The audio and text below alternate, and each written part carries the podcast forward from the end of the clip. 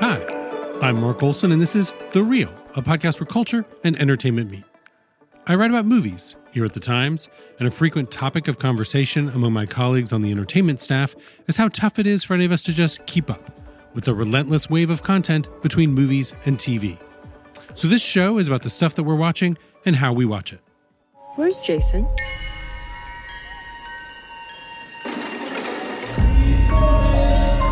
Jason? Jason! Where were you? I didn't know if you were lost. Stick with me, and I'll keep you safe. The much anticipated follow up to Jordan Peele's Get Out is out now in theaters. With us, Peele has made the film he said he wanted to. I'm, I'm trying to I'm trying to scare people's pants off. And he succeeds. In the process, Peele has reclaimed the art of the horror genre. On one level, Us is a political film about contemporary America. On another, it's a horror flick with a black family replacing the conventional white one at its center. We'll get to that conversation in a moment. Later on, we'll hear the rest of my interview from South by Southwest with Ethan Hawke, Logan Marshall Green, and Jason Blum on their film Adopt a Highway. Hawke opens up and has lots to say on acting, actors turning to directing, film school, Steven Spielberg, and following your heart. Let's listen in.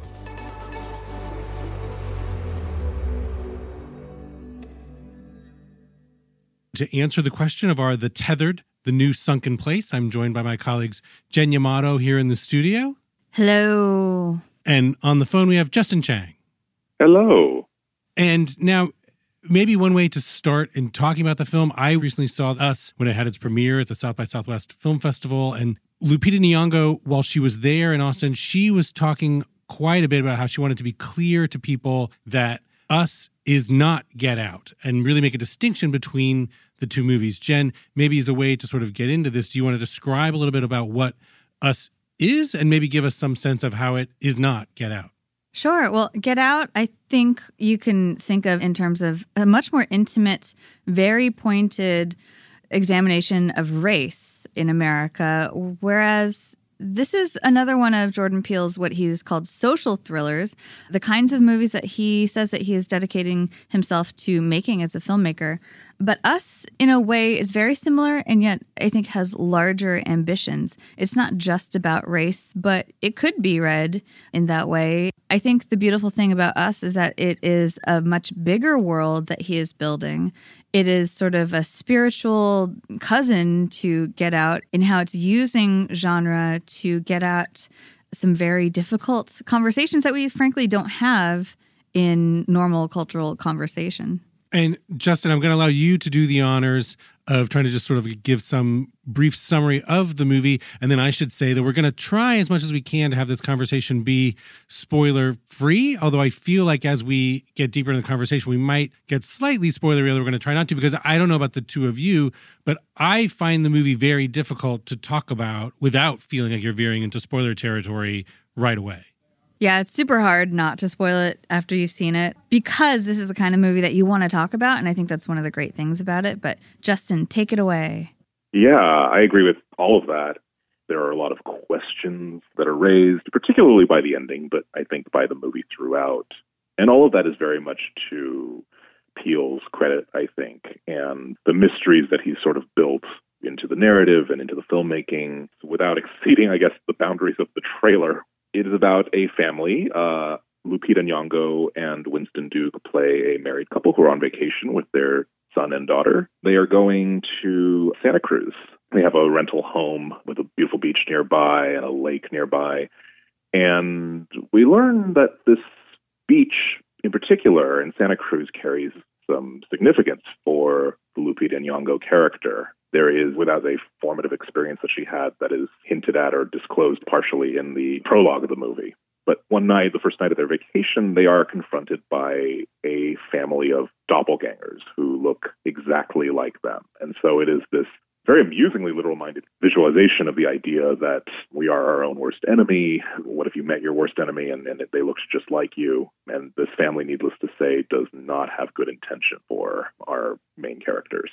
And now here's a clip of when that mysterious other family first arrives at their door. I got this. I got this.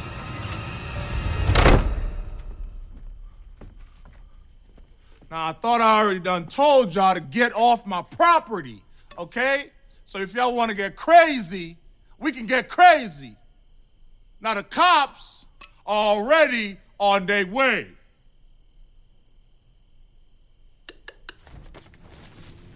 Hey, hey, hey, hey, hey! And then one of the things I found most striking about the movie is the fact that, as you just said, Justin, it seems like a very clear idea, even like a simple idea, like you meet your own doppelganger. But then the movie just gets more and more complex as it plays itself through. And was that something that you found exciting about the movie, especially in relation to Get Out, is that Us is so complex that there are so many layers to what's going on in the movie? I think there is a murkiness to this movie's narrative design, and I don't mean that in a pejorative way. Since we're kind of speaking about reaction, I think there's going to be different waves of reaction to the film, and the first wave, kind of out of South by Southwest and out of the few press screenings that have happened here, are very positive so far. But I think there's going to be a, a wave of, I think people are going to be disappointed, or people are going to find pick a lot of holes in certain elements of the plotting, and that's because to what Jen was saying with Get Out, Get Out had a very clean concept, I think. Once you wrap your mind around the idea this white liberal racism is the boogeyman of that movie, that everything else kind of just fell into place. Us is after something I think that's much more elusive. And it is about race and it isn't, because I think that the most kind of radical thing about it is just that you are watching a black family and they are the main characters. They are occupying the space that normally would go to a white family in one of these movies. And meanwhile, there is this white family led by Elisabeth Moss, who plays friends of their family, and they are basically treated the way a black family would normally be treated, which I thought was very funny. And I love the kind of the matter of factness of that. The movie is not explicitly about race, but it is very implicitly, I think, redressing something that has been historically unequal in Hollywood and in, in mainstream movies and mainstream horror movies. And from the red carpet at the film's world premiere at the South by Southwest Film Festival, here's Jordan Peele on his affections for horror. Love- My favorite thing about horror movies is that like everyday objects are used as weapons. I just think that's just like a great aesthetic. The scissors have many sort of thematic uh, levels, as does uh, I- you know I try with everything, but you know they are an object of great duality, and th- this movie's about the duality of humankind. There is a lot of complexity that's built into it, and that complexity is expressed almost entirely through Lupita Nyong'o's performance, which there's a lot going on in this movie, but I think she really is the movie in certain ways. And she plays this very, very complicated character who she's a trauma survivor. She is a lost child. She is a very resilient mother and wife and just a very strong person who doesn't express her strength in sort of the normal ways you would expect, but she's hiding something too. So it's really, it's a very complex performance. Lupita Nyong'o is such a great actress, and I think who has not really carried a movie in quite the way that she gets the chance to do here, and I think she knocks it out of the park. You know how sometimes things line up? Yeah. You know, like coincidences. Since we've been here, they've been happening more and more. I think, I feel like it means like she's getting closer. Who? The mirror girl? You don't believe me. I, I, I, I do. I do. I'm, I'm processing. Okay? I just can't believe you kept all this inside for so long. Yeah, and here in Us, Lupita gives probably two of her career best performances, and they're both so compelling in different haunting ways. Winston Duke playing her husband Gabe is also quite good and is able to do things that I think people will be excited to see more from him after seeing him as the breakout M'Baku in Black Panther. But this is such a good showcase for all of these actors. And it is meaningful, I think, not just to Jordan Peele, but it will be meaningful to the greater audience to see a horror movie that is in many ways following traditions of the genre, but trailblazing in that it is a black family that you're seeing as a protagonist. And that is something that Jordan Peele has talked about as he talks about the impetus for making us and for writing us. And he also is a really strong voice in this Shudder documentary that's streaming now called Horror Noir about the history of black horror that is excellent and that our colleague Sonaiya Kelley wrote a really great feature on in the LA Times. And now, Jen, you interviewed Jordan Peele for the paper, and I know something he's been emphasizing a lot is how he wants this movie to start conversation. My favorite thing about uh, you know getting to make a movie is getting to see the conversation, hear the conversations afterward. So what I what I hope happens is that everybody like grabs their friend, says, you know what, we got to go talk about this. We got to dissect this. What do you think the conversations he wants the movie to start are? Well, I think Jordan Peele has positioned himself in such a good way after Get Out. He said something to the effect of after the success of Get Out, I knew that people were listening and people would listen and receive a very layered film like us in a way that does lead to lots of conversations. He told me when I interviewed him, Lupita, and Winston together that he thought us as more than just a political movie, but one that came out of a post Trump America where he said that he noticed a lot of finger pointing on a variety of topics and a variety of conflicts, political and social and otherwise, in America, in which people seem to be increasingly unable to look inward at their part of a conversation or, or a debate. He said, The feeling that we all feel that we are the good guy in our own story prevents us from facing our own demons. And as oblique as that sounds in the context of a movie like Us, once you've seen Us, it is to me what is most compelling about about the story and what makes you want to see it again. Justin, how do you feel about that aspect of the movie, the central theme that the real monster is us? I think that Jordan Peele has left it so open to interpretation, and there are varying degrees of you know political implications you could draw from that that maybe it runs the risk of being a little too vague. I mean, who exactly is he implicating here? Maybe that damns us and maybe it lets us all off the hook. I don't know. What I like about this movie is much more of a horror movie than Get Out was. Get Out built very slowly to this climax, which was balls to the wall, kind of all out, full bore horror. But this one is almost like that, not quite from beginning to end, but for much of the midsection. It's so viscerally affecting that in a way you do sort of put your mind on hold for a little bit. And I think that he's become actually a more confident director, even just in between these two films. I think that his control of horror technique is he's just trying more things. He's kind of leaned into that in a way that I don't think he needed to with Get Out, because with Get Out, it was all more of a conceptual tour de force. And Us also has so many really beautifully composed shots. Yeah. I think you see more, as you say, directorial flourish in Us, where he is expanding the cinematic space and really taking his time and putting a lot of design into even just an overhead shot of a family of four walking across the beach.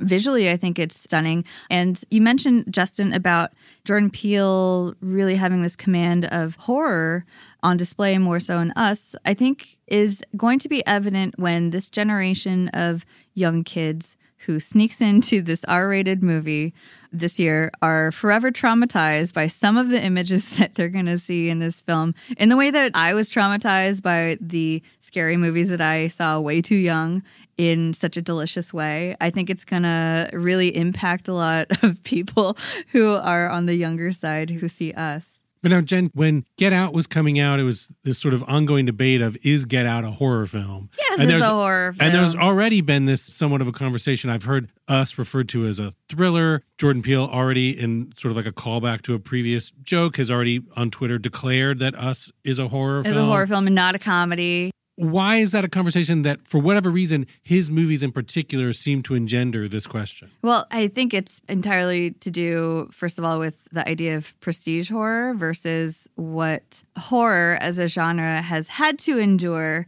in the mainstream mm-hmm. arena. It's had its ups and downs in, in terms of being respectable. As we saw Get Out make it all the way to the Oscars, very deservedly so. You're seeing this resurgence of mainstream and studio sort of types who are now reconsidering horror as a respectable genre. And I think Jordan Peele declaring that Us is horror is, in a way, as you say, like a humorous nod to when certain awards groups could not decide what to do with Get Out. But it's also sort of a beautiful reclamation of this genre and the power that it can and has had many times in the past to be a really powerful medium of storytelling. I, for one, as a horror fan, am proud to say that Us is a horror movie and to see it do so well.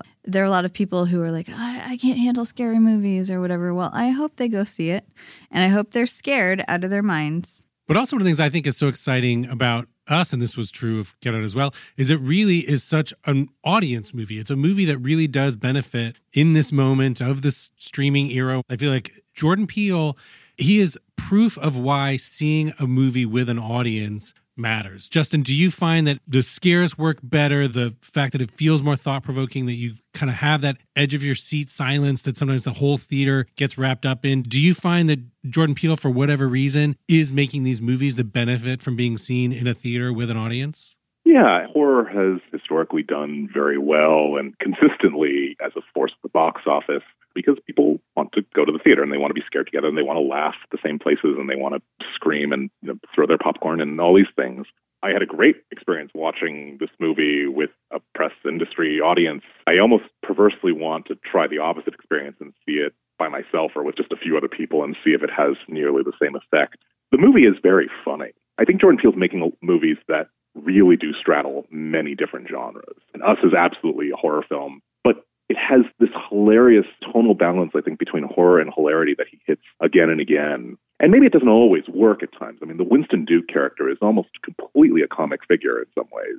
You can almost see maybe in certain parts where he is being leaned on maybe too much to correct the balance or to bring a little bit of levity to this otherwise very unrelentingly tense movie. But I think that that is something that is very key for Jordan Peele who, of course, with Key and Peele, established themselves as great sketch comedians who presented a vision of America that was very, very funny and also very horrifying. So I think that in a way, he has really stayed true to that part of himself. That clip we played of Winston Duke as Gabe trying his best to alpha male fend off these mysterious strangers at the top of their driveway. Lupita said that it was one of the funniest scenes to shoot. Winston said it was funny because he was getting comedic direction from Jordan Peele. And Jordan said that it was kind of like the us moment that was like making a Key and Peele sketch. And so it's a really beautiful example of how Peele's knack for humor really amplifies the horrific moments as well in us. But I think you also see the humor in Jordan Peele's kind of sensibility in his choices. Like the choice to have I Got Five on it is great. It's a great Bay Area shout out in the beginning that then comes back in a very ominous way in a different versions that is used so well. But you hear some other musical selections that in the film that add this very winking, humorous, and effective undercurrent to some truly horrific moments. Well, considering that in the movie coincidences are something that are spoken about quite often, it seems only appropriate that the movie itself has like generated these extra textual coincidences. Like the coincidences are real. Yeah, I mean, the idea that this, Us is coming out so soon after the Michael Jackson documentary Leaving Yeah. Neverland. Oh my gosh, yes. And the presence of Michael Jackson is is a reference that is unintentionally so resonant in this context in us is totally unplanned. As we talk about sort of like audiences and response to the movie, it's interesting to see the way in which the movie is being positioned as it's like making its way into the world. And Universal Pictures, that's putting out the movie, kind of did this unusual move, what they called the hashtag Us First campaign. That as the movie was having its world premiere in Austin, there were sort of simultaneous time zones permitting screenings happening in New York, Los Angeles, and Atlanta, in which it was specifically designed so that people of color and maybe marginalized critics would have a chance to see the movie and just sort of like open up the conversation around the movie as it was getting out of the gates. Jen, can you talk a little bit about that campaign and does that strike you as something that's new coming from a studio? It's kind of unprecedented in this way. And it was, I thought, frankly, a really beautiful thing for Jordan Peele and Universal to do. They had this very high profile world premiere screening at South by Southwest Film Festival, which did really well. And simultaneously, they scheduled three different screenings in three different cities for primarily black press. And I thought that was a beautiful thing to do to sort of not just start the conversation embracing and inviting in a community that is underserved, a community within the press, and to have Black voices as part of that first conversation is a really meaningful gesture to make that I think other filmmakers and other studios could take cues from. But Jordan Peele specifically told me that it was really important for him to do that. I was at the first screening of Get Out at Sundance, and it was a huge success with a primarily white audience. It would have been really cool to see more diverse voices start the conversation around Get Out. But I think it's a, a really meaningful thing that Jordan Peele made this happen for this film. And Justin, I want to be sure that we sort of touch on a little bit more just some of the themes of the movie at the premiere at South by Southwest. Jordan Peele, he specifically said that this movie is about this country. And I know that he's, you know, been talking about the inspiration for writing this was sort of like trying to get a sense of what it is to be a part of a post-Trump America.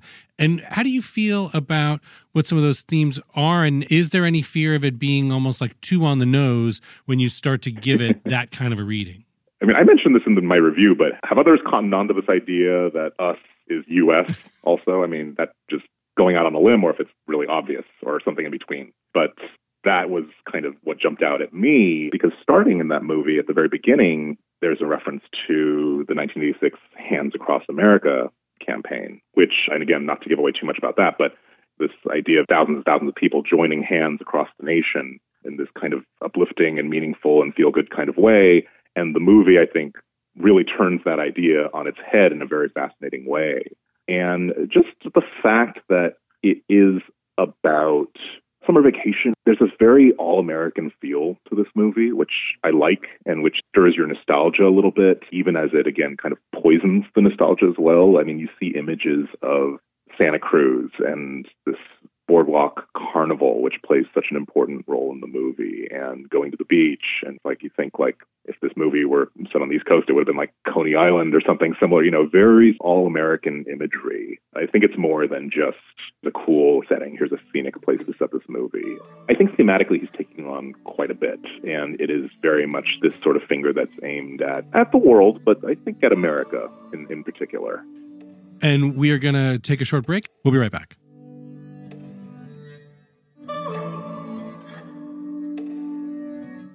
Adopt a Highway is a film about redemption, forgiveness, and coming back to life after a terrible turn of events. It's centered around Russell Millings, an ex con released from prison after 20 years, who's struggling to connect to a radically changed modern world that he missed out on while he was locked up. Here is Russell trying to figure out the internet. All right, so you got a lot of hits, so you're gonna have to narrow down your search. Um, like, uh, you could do his like middle name or or you're putting your mom's name too, I guess. Hey, is, is it cool if I take a picture with you real quick? I mean, it's just that. How often is it that you meet someone who's never been online? The film had its world premiere at the South by Southwest Film Festival, and I spoke in Austin with its star Ethan Hawke, its writer director Logan Marshall Green, and its producer Jason Blum. Thank you all for being here. Thanks for having us. Yeah. Thank you. Ethan, in particular, I am shocked and amazed that you're even physically here. You are still appearing on Broadway in Sam Shepard's True West. Hopefully, this won't air in, until after I'm back in New York, and the theater won't sue me because I don't think I'm contractually allowed to be here. But I am here. We had a matinee yesterday, and I flew here because I love this movie, and the th- three of us had a big adventure together, and it would be wrong not to be here. One of the things that brought us all here is Logan's script. Jason had a great experience with Logan on Upgrade and really believed in Logan. And the script was absolutely unique. It has voice, it has a thing that most scripts don't. You rifle through a lot of scripts, it sets itself apart because I haven't seen this movie and I don't know what this movie's up to and I don't know what game it's playing. It has spiritual godfathers and siblings and but there's something really original about it. And I was just really happy for you a lot of people haven't made a film. Lots of people want to make, and you wrote and directed a movie, and it works, and it succeeds at what you set out to do, and we're all here to stand up for it. And, and you can't go back from that moment. Yeah. You crossed a strange line. It's not like God loves you best, but, it's, a big deal, you know? You know? And Logan, how are you feeling about this moment? There's a lot of like forward thinking because once you finish your first film, it's like, I get to not make those mistakes again. I, I get to write a script I'm writing right, one right now. I'm finishing one. And I'm writing it thinking a lot about what we did, what we needed, and what we actually didn't need. You don't know what you don't know. Mm. Right. And until you do it, you really don't know. Yeah. And this Sidney Lumet, I got to work with him at 83, right? And I, I'm really proud because I feel like everybody always loves to talk about what the best first film is, but he made a great last film. You know, 83 years old, before the devil knows you're dead. that movie is like could have been made by a 25 year old. I mean, it is so tough. Albert Finney, Phil. You're referring to Philip Seymour Hoffman? And he used to say that this thing that this country is so in love with the talent myth that they don't care about work. And the truth is, nothing is a, as good a teacher as experience. And the reason why he was a good director is he got to do all those live television things. By the time he was making his first film, 12 Angry Men, he had directed so much theater and TV just because they had to it was so disposable. You actually go, oh, that music didn't work for that one. Oh, that actor was a great actor, but they're not well cast. Certain mistakes that you can only learn by doing. Let me bring Jason into this conversation. We really don't work with first time directors, but the exception that we've made is with actors. So with Joel Edgerton on The Gift, with Logan, with Jordan on Get Out. And I really do think there are a lot of directors who don't relate and don't put nearly enough emphasis on what I think is the most important part of any movie, which is performance. If you don't mm-hmm. have that, the suspension of disbelief doesn't happen. So I do think there's a great natural trajectory from acting to directing. But That's why we funny? make exception on that. on I agree. I. I'm on the board of a film school, and one thing that drives me crazy is every film school in America teaches cinematography. Every single one of them. And the directors have to do it, turn, and none of them teach acting. And it's insane. If you look at the history of cinema, there are a handful of good cinematographers that turned into directors, and there's a ton of actors. You look at the top 100 movies of all time Woody Allen, Orson Welles, Robert Redford, Warren Beatty, Liv Ullmann. Women are shortly under change, but women who go on to direct, I mean, it's they're the same skill set. Yeah. It's an interpretive art, taking writing and telling a story with it. And they also know how to be comfortable with other actors. It's the only department that a director can't micromanage is the acting department. So why would you not need Jason? No offense to cinematographers, but I always, especially because we do low budget movies, I always say to our less experienced directors, no one cares how the movie looks if the performance isn't good. The performance and the storytelling is much more important than how it looks.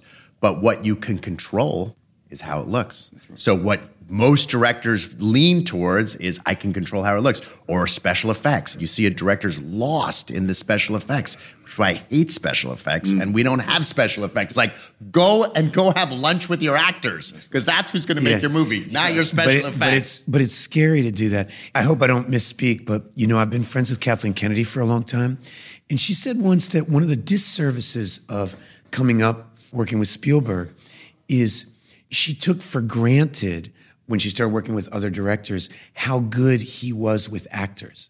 It was so effortless that she didn't see how important staging is and how important moment to moment work is until it wasn't there. Steven was really good at effects, so she thought directors need to be good at effects. Amazing. And because the other stuff just takes care of Takes- itself. yeah, Yeah, right. it takes care of itself if you're really good at it. yeah, You, you know. yeah. Logan? Not that many people have had a chance to see Adopt a Highway yet. So maybe you could kind of give sort of a thumbnail sketch of what the movie's about and also a little just of what your inspiration was for writing this particular story.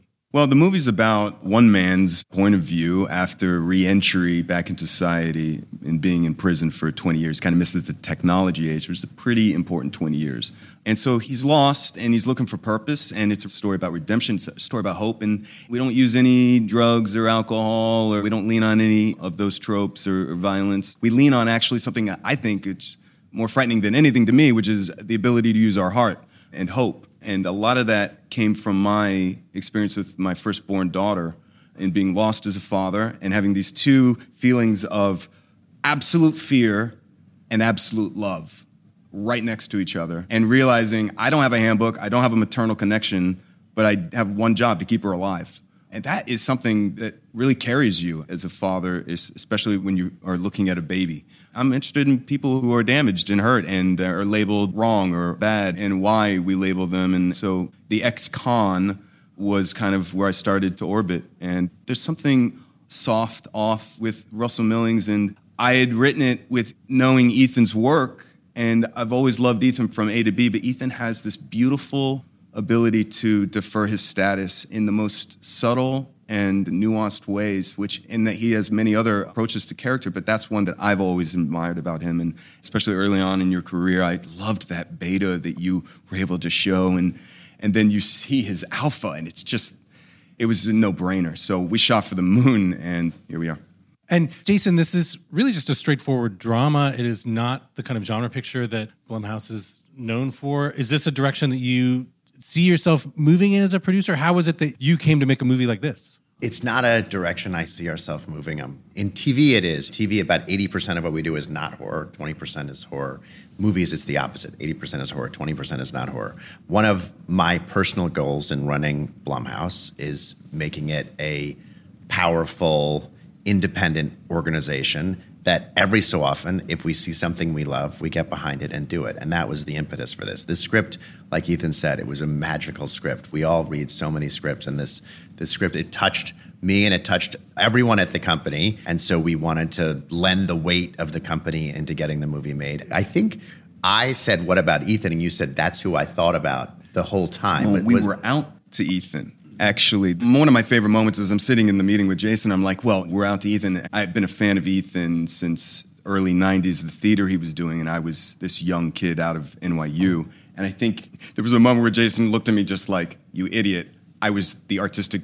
I, was, I ran. That, that was company. my company, yeah, Malaparte. Yeah. And I mean, it was just like, whoa, come on. Let's. let's I implore you. Let's make this movie. We do a, a lot of shows and a lot of movies, and to have a partnership with an actor who is going through the process seeing a totally different side that I never get to see. So when Ethan was producing this also, it's just it's like a thousand pounds of stress comes mm. off my shoulders. There's a line in True West, there's a play that I'm doing, which is, you know, it says you never get to know a producer. If you're an artist, you're always looking for somebody to facilitate your dreams. And of course you don't get to know them because it's a transactional relationship. And both one is worried the other one's gonna screw the other one even though you're on the same team, there's this invisible fence. Are you going to turn this into like your art piece that's going to lose me $10 million and right. achieve your dreams? Or are you going to find a middle ground? And the artist is feeling like, are you going to sabotage me? Are you going to sabotage me? Is it too good to be true? Is it too good to be true? Because of Jason and I's friendship over the years, I've really gotten to understand where he and other producers are coming from we have multi-tiered taste, meaning we like anything that's good, anything that's good. And I really think it was Logan that united for this. You knew it could very easily not get made because it doesn't fit into one category. And if somebody like Jason didn't champion it, it wasn't going to get made. And then I felt, well, if Jason is going to champion it, then it has a chance. And here we are at South by. Logan, at the end of the film, there's a dedication that says to anyone who's ever made a mistake. And where does that so beautiful. come from and what, is, what does that mean? Oh, it was about a month ago. We had finished the mix and we were done. And I had my bag on and I had walked out to the car and we had just done a couple of extra little things in the credits. And I, I actually don't know where it came from. I just ran back in. I was like, can I add something? And it just felt all inclusive because it's a human story. I've made a lot of mistakes. So maybe it was my way of like dedicating it to myself, if no one else. If everybody else is perfect. It's yeah. really beautiful. I didn't know that you did that. And Me neither. It's it got really, the biggest applause of the night last night. It's, it's really beautiful, Logan, because you know there's a weird thing that's happening in society right now, and I think some of it's brought up by an administration that seems to feed on hate, and then other people who support that, trying to defend that position. There is a great deal of shaming you're bad. No, you're bad. No, they're there. And whether it's one of the elements of getting, striving for sexual equality in the workplace has been involved a great deal of shaming of men. Um, a lot of it's really appropriate, but it does create a culture of fear. And it's not, we're the place of forgiveness and we're the place of how we're all supposed to learn together. And if we can't learn about racism or sexism, or they, then we're all just going to go to our corners and trench in. And the ability to say, hey, I made a mistake. Can I be forgiven? Do you know? Will you give me? I mean, we're all not born perfect. We're just not, and we're gonna screw up. And Milling screws up. And one of the things that's so, it was such an interesting character for me to imagine. The movie centers around this old Clinton deal of three strikes, you're out. And I'm spend 20 years in prison for a nonviolent crime.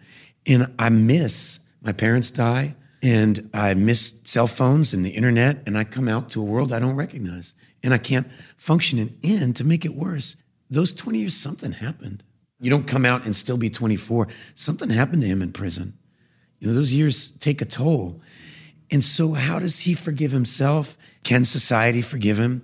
Obviously, this is a situation that's much more common in a minority situation. That, but this Millings guy finds himself a total fish out of water.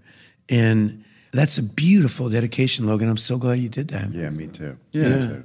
Yeah, I think we're always able to forgive our winners. I always find that interesting. You know, Tiger Woods gets back on that leaderboard. We're watching. Well, we want to. But for me, the problem with the penal system is we're not letting them become winners anymore. Yeah. We're stamping them as losers. And we're not giving anybody a chance anymore to shine in our eyes. And I think you're absolutely right. I think we're just so polarized and we're so armed and defensive and, and we're holding weapons and it's us versus them. I have a thing with my daughter, which we exchange that my daughter's almost four. We talk about it every day because I make mistakes every day. And I say to my daughter, How many mistakes does dad make a day? And she says, A hundred. we actually have that conversation Right? every day. Dada, Dada makes a hundred mistakes a Mistake day. jar. Start filling your mistake jar. It'll be full in a minute. And love and fear, what you just said. I mean, that's the thing. Millings in the movie, the, one of the major plot events is he finds a baby, right? He's got no love in his life and he finds an abandoned child. And he's faced with this immense feeling of wanting to care for another human being and being absolutely petrified of failing it and being actually petrified that he shouldn't be doing it even and that he's the wrong person for it. And in this situation, he's kind of right. He is the wrong person, but it's it's a very interesting dilemma that is very beautiful and it just kind of puts its fist right in your solar plexus. Playing here is the clip of the scene in Adopt a Highway when you find the baby.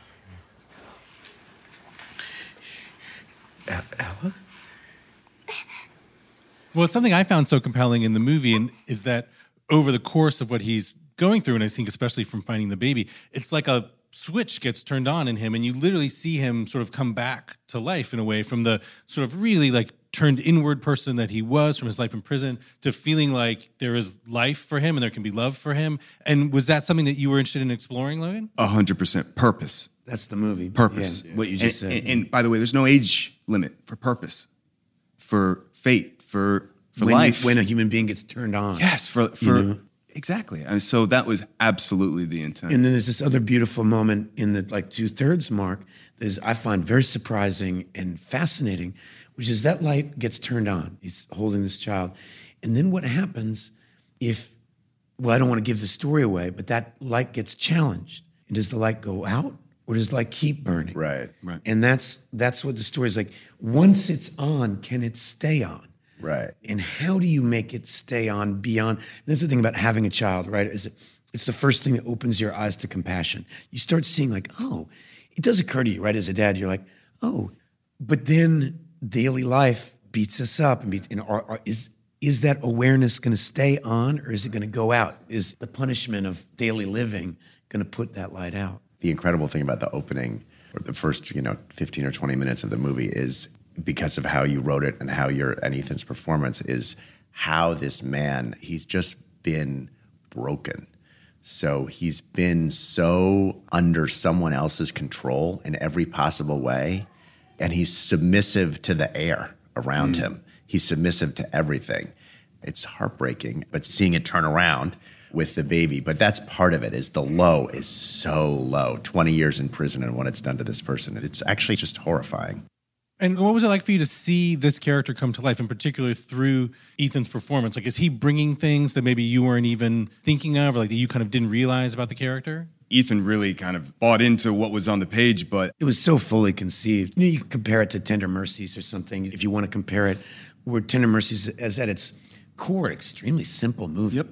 But the portrait that Duvall plays in that, Horton Foote wrote, and it's Beresford directs. It's so it's so fully realized. That's the goal. You have to buy in. I had to buy into what Logan was selling, mm. and then you try to fully inhabit. but but in the end, it's just a silhouette to begin with. Ethan, last night at the screening, being our first time seeing it, the greatest part of it was watching people understand and accumulate his isms. And react to these small, tiny things that Ethan was doing that were not written, but that were just inhabited. And there were Russell Millingisms, and it's so much about performance and what Ethan brought. Like Ethan said, it's, it's our tender mercy. It's, it's, it's a simple, short story. It's a slice of life.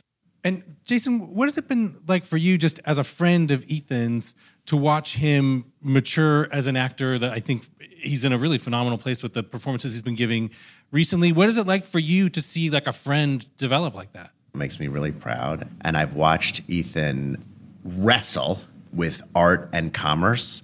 And I feel like he won the wrestling match, I don't know, about five or six years ago. I feel hmm. like we I actually have we have a really vivid memory of this. I was in London. We were on the phone, and it was when the movie feature market where we didn't know what was going to happen to movies and Ethan was considering doing this TV show. And I remember so specifically, he's like, you know what? Screw it. I'm not going to do this show. I don't care what happens to movies. I got to follow my heart. I got to do what I want to do.